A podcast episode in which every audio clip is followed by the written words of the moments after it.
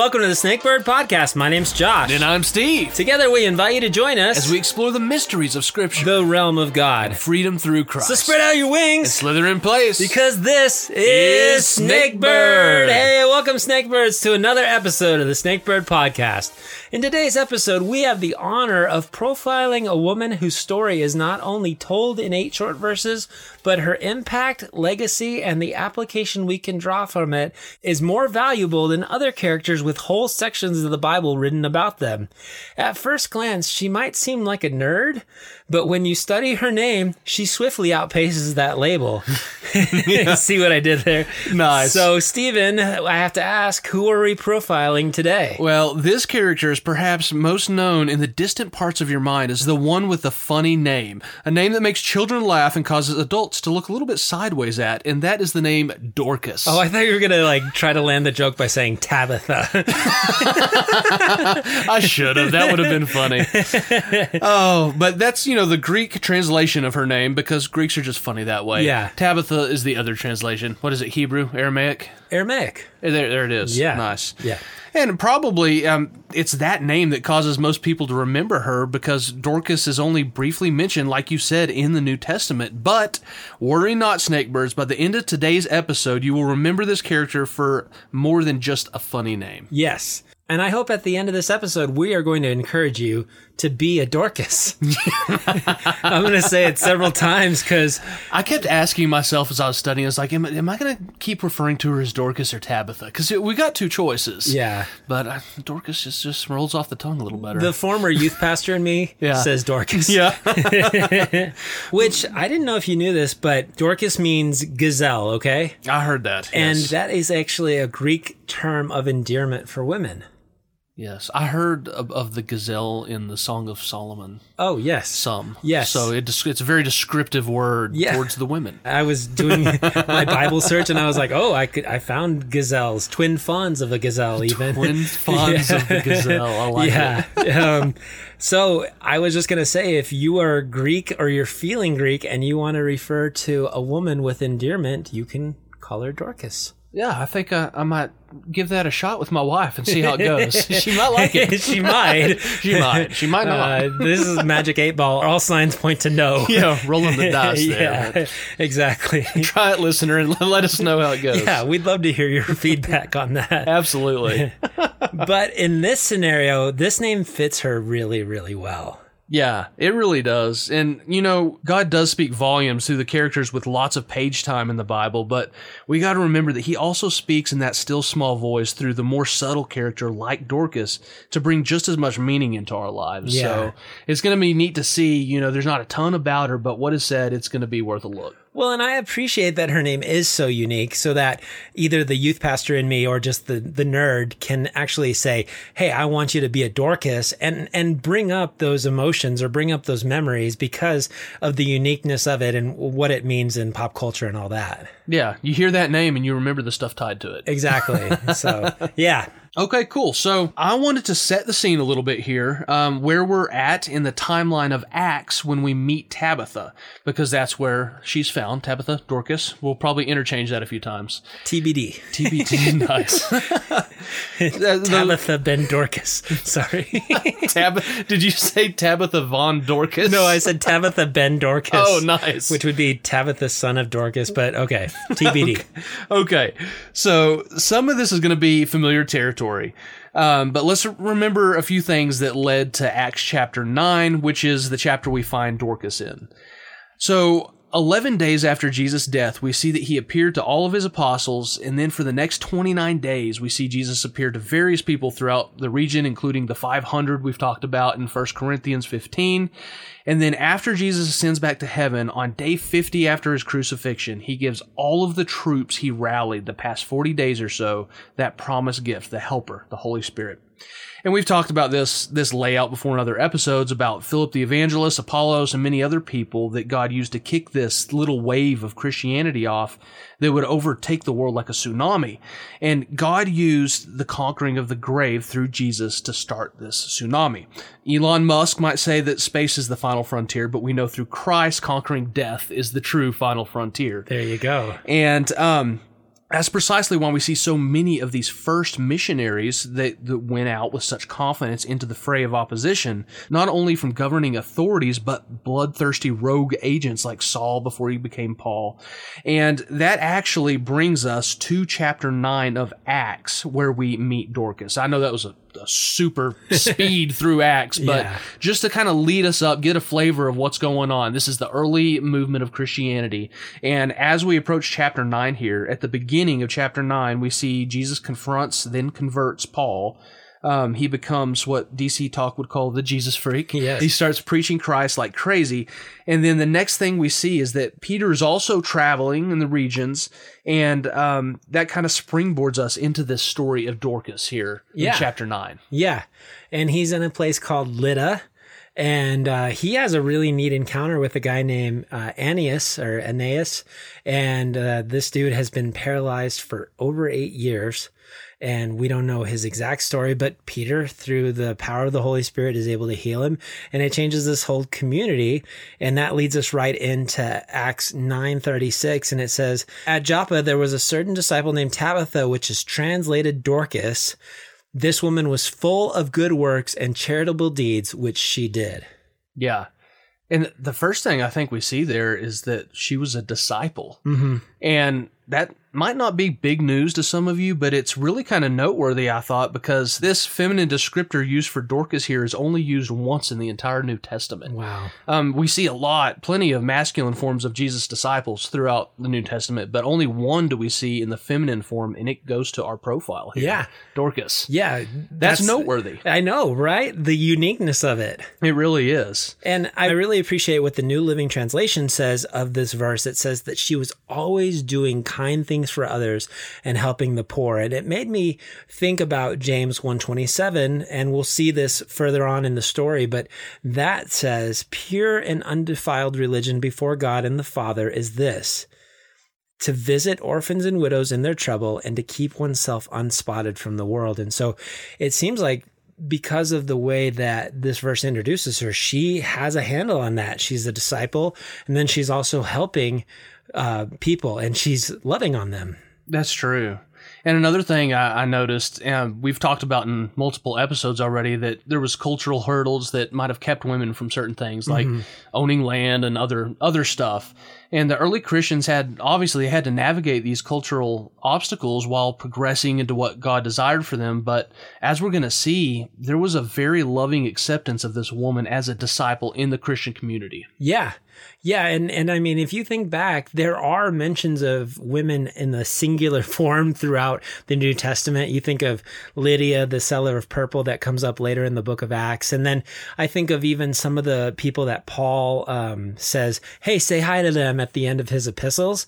But this story seems to me pretty unique in terms of what she does and who she was. Yeah, I think so too. And the last part of that too really stuck out to me, abounding with deeds. And me and Josh are reading, I think, two different versions here, so Yeah. you're going to hear some interchangeable language. But uh, abounding with deeds of kindness and charity, which she did continually. And um, something I found cool was the word uh, abounding is pleres, and the definition is full, abounding in, complete, completely occupied with. And it's the same word we see used in Matthew 14 to describe the overflowing baskets that they uh, gathered the bread in when Jesus fed the 5,000, and also described in how much of the Holy Spirit Jesus had in himself. Yeah, So this word is speaking um, to an overflowing of kindness and charity, which it's going to be a characteristic we see in a true convert. But in Tabitha's case, it seems that she exercised her radical love for Christ through charity, which was probably her gift. I think it is, as we see this.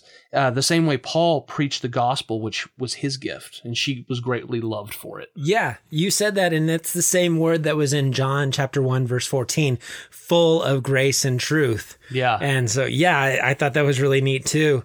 Um, another thing that a lot of the commentators pointed out is that when it says um, in the New King James, I'm just going to throw that out there in case you're like, well, which translation are you talking about now? Um, it says, This woman was full of good works and charitable deeds, which she did. And they said those three words are some of the most important words in correlation to that verse. Yeah. Because some people are like, I intended to help that person, or I had the thought that I could go out and serve the homeless or um, do something really nice, give part of my um, paycheck or tithe or whatever. Yeah. And then it ends right there. And yet she put action to her faith. And that's when we get those three words that say, which she did. Yeah. Which she did continually in in my translation. Mm-hmm. which she did. Which book do you speak? Well, it was her life. It was her passion. It was her purpose. I, I it comes to mind the the silly jokes of you get up to the pearly gates and it's like, well, what have you done to get in? It's like, well, this one time I did this. Yeah. yeah. she continually did. And not that it's actions that save us, but No. I mean, she was putting real feet to her faith. This, this was her life. This wasn't like a, you know, an Instagram moment where she went to a, a war torn place and handed out bottles of water for, and did it for the gram. Yeah. You know, she, she really was uh, a, a full time servant. And this really was who, who she was. You know, perseverance is an extremely important thing to see in a Christian because it speaks to a truly changed life. Mm-hmm. Uh, it separates those who wear a title from those who live a title. Yeah. uh, those who have modified their behavior from those who are a new creation. And I, I know that we all have seasons of um, struggle and even disobedience at times, but I like to focus on that word continually. Um, the deeds that she continually did. She was continually being refilled by the Holy Spirit, obviously. Um, who do we continually run to? While seasons affect our joy, do we eventually come back to the one who fills our heart with his heart, allowing us to give that back to others? You know, Yeah. this continually returning and um, you know striving for God and His will. Yeah, you made me think of uh, the person who says, "Do I want to serve in a like as a servant or am I a servant?" Like there's Yeah. a there's a, Yeah. a big difference because you can serve at a certain time and and oh, I served. Yeah. But then when you're actually a servant, that means you are full time. That's true. That's who you are. yeah, she wasn't a flash in the pan. And sometimes I think people will get emotional, they'll get really zealous about their faith for a while, like you said, but then the new will wear off and they'll fizzle out. Yeah. And Dorcas wasn't of that category. She was of the category that we read of in, in Hebrews 10:39 that says, "We are not of those who shrink back to destruction, but those who have faith to the preserving of the soul."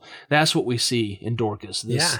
this um this perseverance. She was hardcore. She was, you yeah. know, I mean, there's no other way to say it. and she made it into the pages of scripture because God wanted us to Yeah. see these things in her. Yeah, I just I appreciate that she's not flighty. This this was real to her, Mm-hmm. and she took it very seriously, and she lived it every day. She did. And so, uh, what happens next? Uh, I'll just read the verse, but it because we're we have so few verses. Yeah. But it happened in those days that she became sick and died. And when they had washed her, they laid her in an upper room. And just to clarify here, um, Dorcas is dead. Yes. um, Know some skeptics have said, you know, Jesus didn't really die. They might say Dorcas did. Dorcas died here as well as Jesus. She, she was mm-hmm. dead. They don't they don't wash a body and lay it aside unless the deal's done. yes. they they knew she was dead. Yeah, that's pretty intrusive if if she's not. yeah, that's a bit, that's a bit creepy, isn't it? yeah. anyway, let, us get back to the. dead. I just thought that needed to be pointed Yeah, out because yeah. it's it's kind of relevant to the um, next part of the story. yes, it is. Okay. Uh, which is verse 38 did, did you have any so you see we're sailing through these verses because there's not a lot there but No. but um that verse 38 is eventful yeah, I didn't break down the Greek of became sick and died. I took it as literal. and so verse 38 continues and since Lydda was near Joppa, uh, weren't we just hanging out in Joppa with a certain uh, unwilling prophet last week? we were Yeah. Um, the, and the disciples heard that Peter was there. They sent two men to him, imploring him not to delay in coming to them. Apparently, he was already kind of heading that way, but they thought, hey, Peter's right there. Let's see if we can get him here sooner. yeah this is kind of where things get interesting because dorcas has died and she's a noteworthy saint Mm-hmm. um but is she that noteworthy I mean, we, we had a lot of things going on back then. The initial push of a worldwide religion.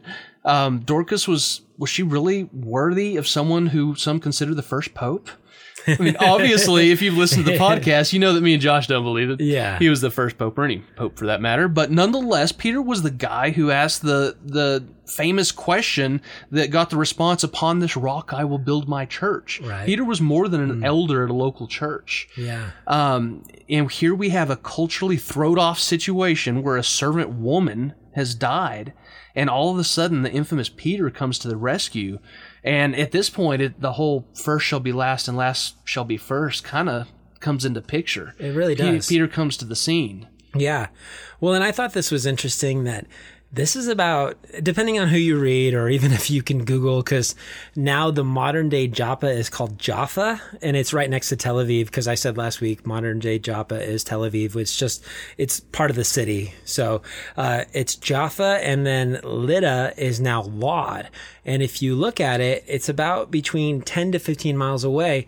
And, and that's a three plus hour walk. Yeah. And so these guys, they tear off for at least a six hour round trip. Yeah, and you know, I think of, I think of of the scene where it's like it's not fitting for us to clean tables when we've got the gospel to be mm-hmm. spreading, and and that's kind of some people read that wrong, but I, I think of of the calling that Peter and along with the other missionaries are called to, and this is a break they're having to take Yes. from that. Um, some might think Yeah. it's not because it's it's obviously in God's will that He goes there. Yeah. But it it's interesting because th- they're on mission. Yes. Well, and it's another interesting thing about this community of disciples there in Joppa is that seeing at this point, we have no record in Acts of any of the apostles raising the dead. And so this was evidence of their tremendous faith and belief in the power of the risen Christ that he could use Peter to bring Dorcas back to life. Yeah.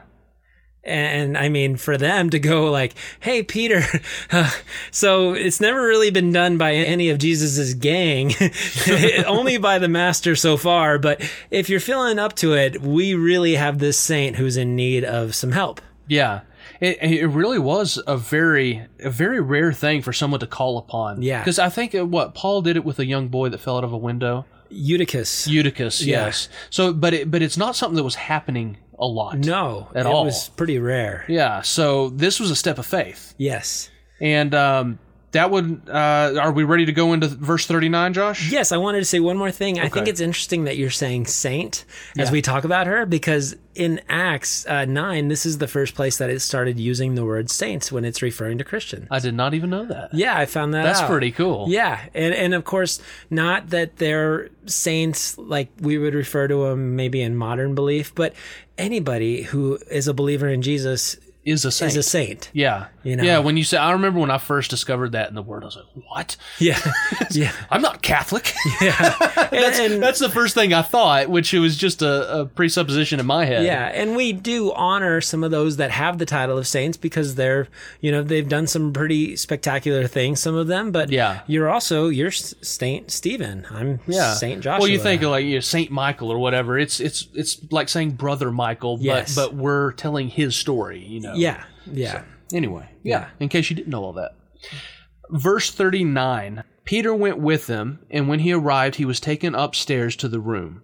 All the widows stood around him, crying and showing him the robes and other clothing that Dorcas had made while she was still with them. Now, this is obviously a really sad scene here, and um, she's missed greatly, Dorcas is. We see the widows who knew her. Um, they're crying and mourning for their dear friend, and they're showing Peter all of the garments that she had made for people and um, it, it's sad, but I, I did think about the fact that you know robes and clothes back then were of great value. hmm Um, it wasn't there was no mass production factory where you could just go get pants and shirt like at Walmart for Yeah. under twenty bucks. yeah.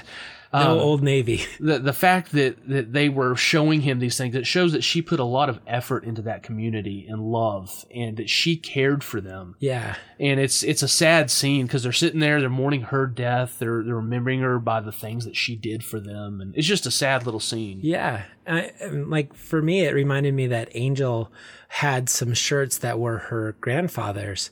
And she made them into pillows, and like the family could just sit there and kind of look at them and go, "This is the memory of the person that I loved," and and not necessarily that anybody made the shirts for him from the family, but Yeah. it was that that connection going she loved us so much that look at look at what she gave us. Yeah. And just holding it there and maybe even just having the sensory um part of like the smell of it and just sitting there going, "Oh, I can't believe uh, she's passed." Yeah, if you're old enough, I think we can all relate to that. And someone that is passed, you know, remembering them by th- little things like that. Yeah, and the heartbreak that you feel, and Yeah. like you're excited because they're a believer, so that means they've gone on Yeah. to be with the Lord. But that there's also that bittersweet of them passing, and and that that doesn't just go away. And and before we continue on, I had just a couple of things. Um, it- we go back to Peter, you know, and we talk about how you said um, we shouldn't be given to serving the tables anymore. We should be giving to prayer and the apostles' doctrine and Yes. the reading of the word. Um, one thing that I found that somebody pointed out was the hierarchy of the Christian church works a lot different than maybe a business does because we would almost position Peter as like the CEO of the church right now. As some people would say he's the he's the pope, which is not true at all to, to what you and I It's probably how this whole thing got started. Yeah. but He was he was in a position of high authority. yeah, the high authority. So, but the way that we view it is that as a as a Christian leader, you want to be the servant of all. And Peter didn't command people. In fact, he served them, and because of this, he he came to them, and in the Lord's leading. He was at their beck and call, and so whatever he was doing in Lydda, he just dropped it and said, "I'm I'm coming to Joppa. You guys need my help. I'll be there. I don't know what I'm going to be able to do, but I'm coming." Yeah, he had a he heard the call and he had a servant's heart. Yeah. And that's what happened. Yeah, and speaking of the the robes and the tunics and the garments, this is what Spurgeon said about these uh, items of clothing. I thought this was really neat. He said these are the best relics of the saints. Many leave behind them wealth wrung out of the poor, but hers was a noble legacy. Oh yeah. And he was saying it's not about what you have when you end, it's what you're leaving behind. It's the legacy of your life. And and I appreciate that they weren't like, well, she didn't pay her taxes or anything like that. They Yeah. weren't like they were saying this is what she gave me. This is the legacy she left. Yeah, that's very true.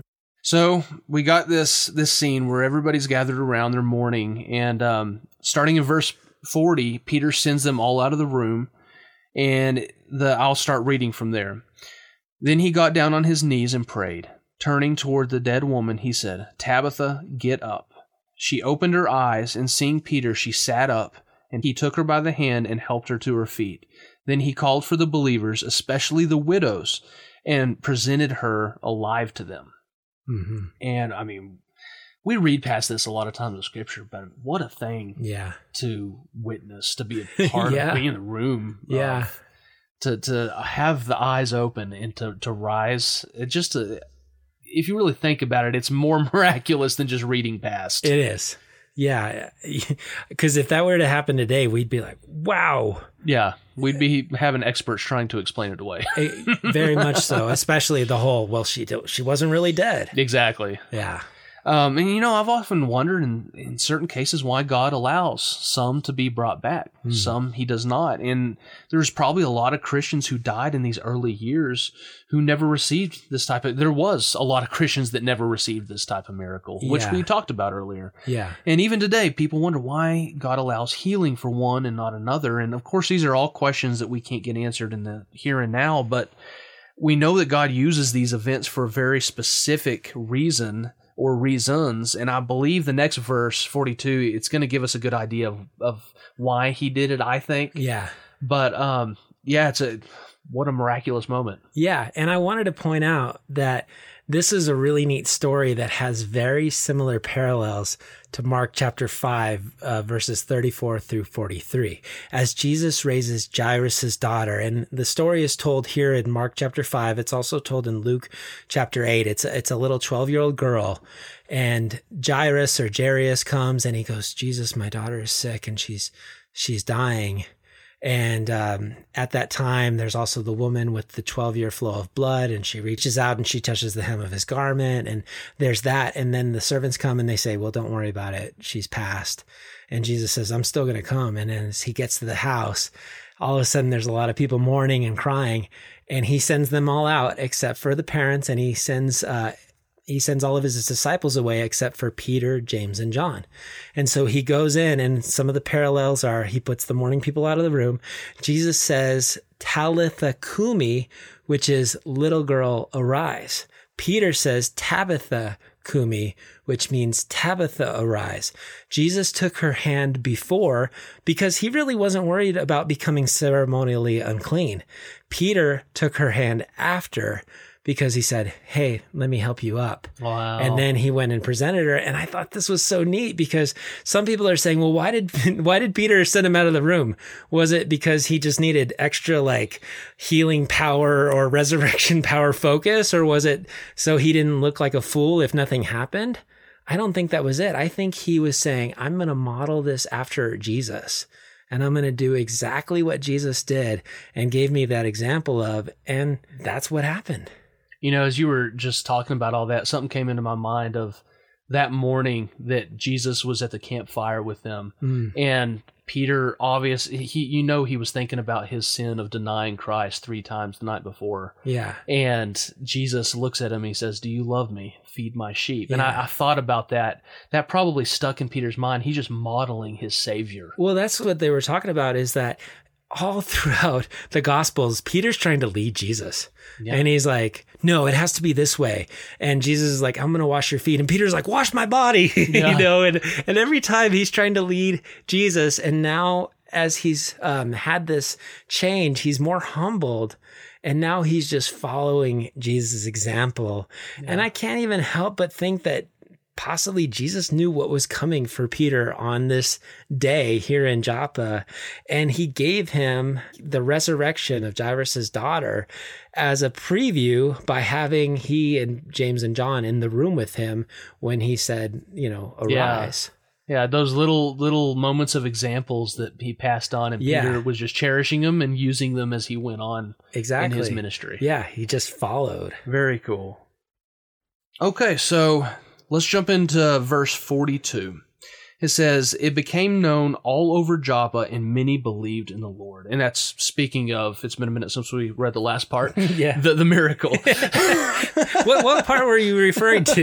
yeah, as a recap. what what became made known throughout all Joppa? It's the healing. yeah. Yeah, she it, she got raised from the dead, and it became known all over Joppa. And I can't um I can't help but think of two things when I read this verse forty two here. Number one is the most obvious would be that through this miracle many came to belief. Mhm. Um, we see the same situation when Jesus healed Lazarus. Many came to believe because of the miracle. And um, so that'd be one reason for sure. But I think number two um, is perhaps it was the faith that saturated that place. Um, this is one thing I started thinking about a place where people were so moved by the Holy Spirit that those type of miracles were happening. Mhm. That could be a possibility in my mind because uh, we obviously see that Peter was the avenue God used, but I think about the same situation with Jesus in Mark 6 5, where because of the lack of the faith in that place, Jesus could do no great works except for heal a few sick. And so we know that faith plays a role in the extent of the miraculous, but not to say that we can always get what we want if we have enough faith, because Yeah. that's an avenue that some people take. Yeah. And you we you got to be careful. But um, if it's in God's will and we meet Him with un, an undoubting heart of faith, then we do not have a form of godliness yet doubt the power of Him. Mm. Um, we can experience God's miraculous power, and you know the the environment that Dorcas left behind there and the people there. It was obviously a great a great place of faith. Yeah. And I feel like that there's a possibility that a lot of people in that town knew that she died because the impact that she had on people. Yeah, And so when they're like, she's gone, and all of a sudden she back, yeah, you know, true. all of a sudden Well, the, the mere fact that they reached out for this to happen. Mhm. I mean, they had to know there was something there. Yeah, and and that's part of the whole thing about uh, God using a miracle is a lot of times the miracle may not necessarily even be for the person that it happened to. exactly. It might be a, Like more often than not. It's for the community that witnesses it. yeah, it's for His purpose to further the gospel. Very true. So that That's verse 42. That's the last verse that talks about her, isn't it, Josh? Yeah, and I I, I had verse forty three. Oh, well, Did I miss one? no, it's the end of the chapter. Oh, okay. I stopped right where she got stopped Yeah, getting mentioned. it is the last one she's mentioned it. I just said, and so oh. it was that he stayed many days in Joppa with Simon a tanner, which is I thought really neat because this is exactly where Peter needs to be for his next great assignment, which is the gospel to the Gentiles, which we will talk about eventually when we start profiling Peter. Yeah, But I thought it's just neat how God's chessboard works. that's true. And while he might have been on a road trip to Joppa, Yeah. God got him there quicker and uh, got him in place for the next thing that he was supposed to do. And all the while, I still think he's working on this whole. Um, I'm a Jew, so I have to be consecrated. I have to be clean because he's staying at a tanner's house, and we, he struggled with that. yeah, we could we could talk about all of that. So Well, no, that's good you mentioned. I mean, we set the scene. We might as well show why, you know, the Holy Spirit led him there. Yeah. This happened, and then Yeah. he's set up for the next uh, mile in the Well, bam! It's it's awesome, yeah. Which we will do a profile of Peter at some point. It's just gonna it's gonna be a long one because he has a uh, Yeah. extensive history in the Bible. He does. That Yeah. will be a long one. Yeah, so Well, I know that we've got some takeaway points, Josh. we really do. Do you want to kick us off? I can, I can. Um, so I did the pastoral thing where I uh, I did a three point uh, presentation. Very nice. So this might take a little bit, but I wanted to talk about how Dorcas was defined by her deeds. And this is a woman who lived a life on mission. She was a disciple. We we find that out first thing. And she's one that had embraced the faith of Christ and was baptized. And not only that, but she was known for her works and her charity. She demonstrated her faith by her works and she abounded in them. Many pastors and commentators point out that not only did she constantly do and think these good works in giving to people, she also did them. I said that, which she did. She was full of good works. And really, to me, she is a Proverbs 31 woman. We don't know what her marital status was, but I almost appreciate that more in the context of this story that she's not defined only by a relationship, that she's Dorcas, wife of blah, blah, blah. Don't get me wrong, there are examples of dynamic and powerful married couples in the Bible. It's just really neat to see this outstanding follower of God on fire, and she's fulfilling the call of pure and undefiled religion by caring for the widows of the church there in Joppa. And I just mentioned that she's a Proverbs 31 woman. I wanted to reference some of the verses that I would connect with her. Uh, verse 17 of Proverbs 31, she is energetic and strong, a hard worker. 19 and 20, her hands are always busy spinning thread, her fingers twisting fiber. She extends a helping hand to the poor and opens her arms to the needy. 25 and 26, she is clothed with strength and dignity, and she laughs without fear of the future. When she speaks, her words are wise, and she gives instructions with kindness. And so not only is she defined by her deeds, she's also defined by her friends and fellow believers because while Dorcas is our profilee and the main character of this tiny vignette story here in the book of Acts, the miracle that takes place in this story doesn't depend on her at all. It depends on the friendship and faith of the disciples around her. They are the ones who reach out to Peter and by faith walk three and a half hours to ask him to come. Again, resurrections were not something that anyone but Jesus had done before. And I can't help but think of the parallel of this story and the paralyzed man from Mark chapter 2. Most of us know that story. Let me kind of give you the, the details of it. Jesus is teaching in a crowded house, and these four guys bring their paralyzed friend to Jesus, believing that he'll heal him and they can't get in. So instead of giving up, they go up on the roof, that is, and they just start giving the house a remodel, a, a skylight, if you will. and uh, they lower him down, and there's this really cool interaction. And it was the faith of his friends who did something pretty bold and outrageous that ended up resulting in his receiving forgiveness for his sins and healing to rise up and carry his bed and walk. And application wise, it reminded me that as a believer, am I walking in faith for change and salvation and healing uh, for friends and people that God loves? Not necessarily for the resurrection from the dead physically, because that doesn't happen very often. It's pretty rare. But perhaps the resurrection into new life spiritually. uh, for healing and deliverance from bondage of sin and, and for deliverance from difficulties of this life? Am I carrying my corner of the mat by faith, believing God can do what I can? And, and that was, um, her being defined by her friends. And the last thing I'll say was she was defined by her faith. After everything, Dorcas still died and went to heaven. That's the crazy thing about anybody that was resurrected. Lazarus still died. Eutychus, even though he got bored during a Bible study and fell out a window, later on when he was an older man, he still died. But the result of Dorcas's life after she she did pass that second time and went to heaven, the result was the salvation of many. What a testimony that God could and would use our lives, live by faith to show his power and draw lost people to himself. And the last reference I'll give, or one of the last references, is a guy named Mordecai Ham, because I don't know if you've heard of him. He was not the most effective preachers of his day. But a young man named William heard his message, responded, and got saved. And that made his entire ministry valid because this guy named William Franklin Graham, better known as Billy, would in turn reach millions. Yeah. What a turn of events there. Right? Yeah. That's pretty awesome. And so I have one or two more things to say, but I just spoke forever. So you go. okay. Um, well, no, those were good. Those are great. Good insights. Um, one that I saw was to continue in good works. Uh, in verse 36, we saw that uh, the works Dorcas did were continual. Uh, what she did, she did persistently. Mm. And we read in Galatians 6 9, let us not become weary in doing good, for at the proper time we will reap a harvest if we do not give up. And I really think that's a that's such a pivotal verse um, for Christians because let's face it, when things get hard, we want to give up. Mm. Uh, when obstacles come, it's easier to say, you know what, this isn't what I signed up for. Uh, why would I keep doing this when perhaps you have very little joy, zeal? Maybe you don't see any light at the end of the tunnel, or the situation doesn't seem to be going anywhere.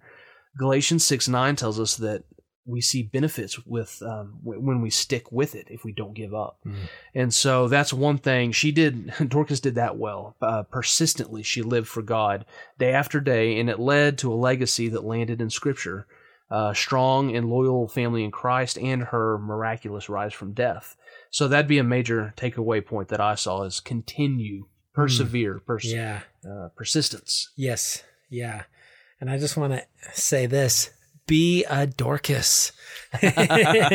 don't let you know. Don't let that word uh, discourage you from following after her footsteps because she's awesome. Yeah. And then one more takeaway that I saw was um, to get plugged into a group of believers although we see flashes of, of the story of Dorcas, we definitely see that she was very active with the believers in Joppa. She cared and provided for her brothers and sisters, and they did the same for her. And this type of thing only happens when you're plugged into a closer circle of believers. Uh, John 13, 35 says, By this all men will know that you are my disciples, if you have love for one another.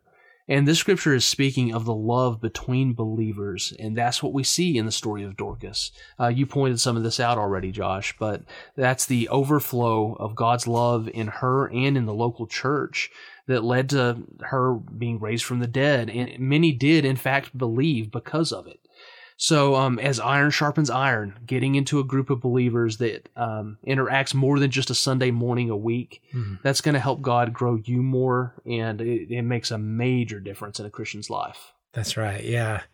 Yeah. You know, uh, one of the last things that I found, and I thought this was interesting, is sometimes when our name means something, or sometimes when um, our name is is even in the Bible, like a namesake, like Stephen is in the Bible or Joshua is uh, we'll go looking for some of those verses. For me, Joshua 1 9 is be strong and courageous in the Lord and the power of his might. So I thought about gazelle verses. if I, and this might be a stretch, but I thought maybe she, even just for her namesake, could lean back on.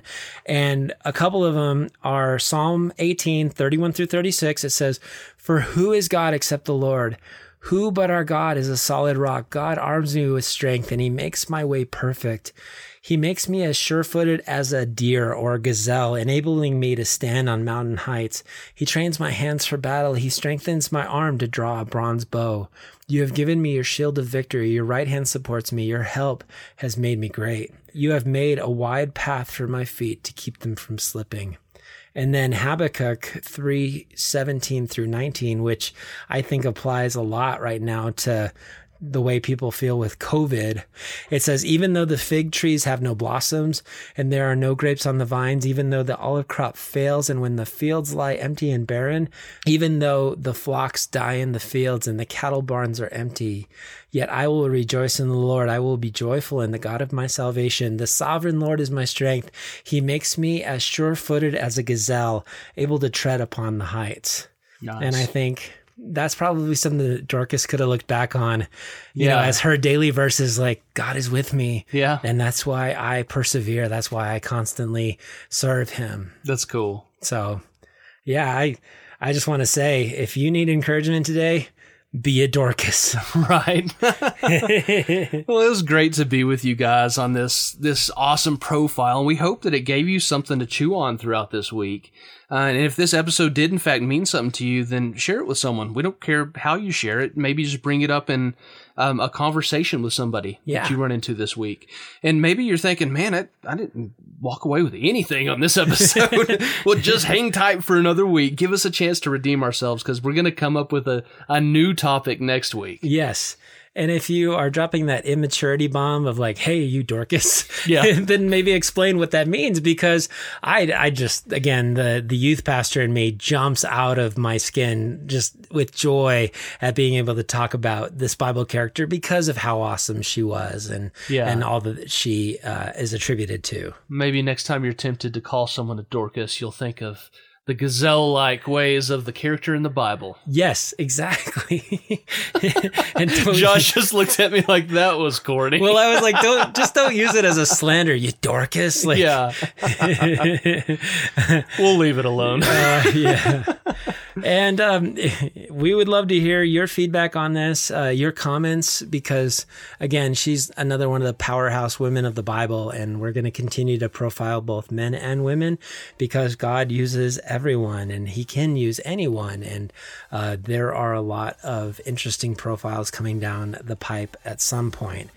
And uh, we ask that if you have a Bible character that you would like profiled, please send us an email at connect at beasnakebird.com or connect with us on Facebook through a direct message or even just a post. You can make it public and uh, you can join the discussion as uh, we'll definitely answer you and, and maybe some others will jump on as well and just have um, a really cool talk about who Dorcas is, and and it might even draw some attention by somebody going, "I don't understand why you're you're calling each other Dorcases."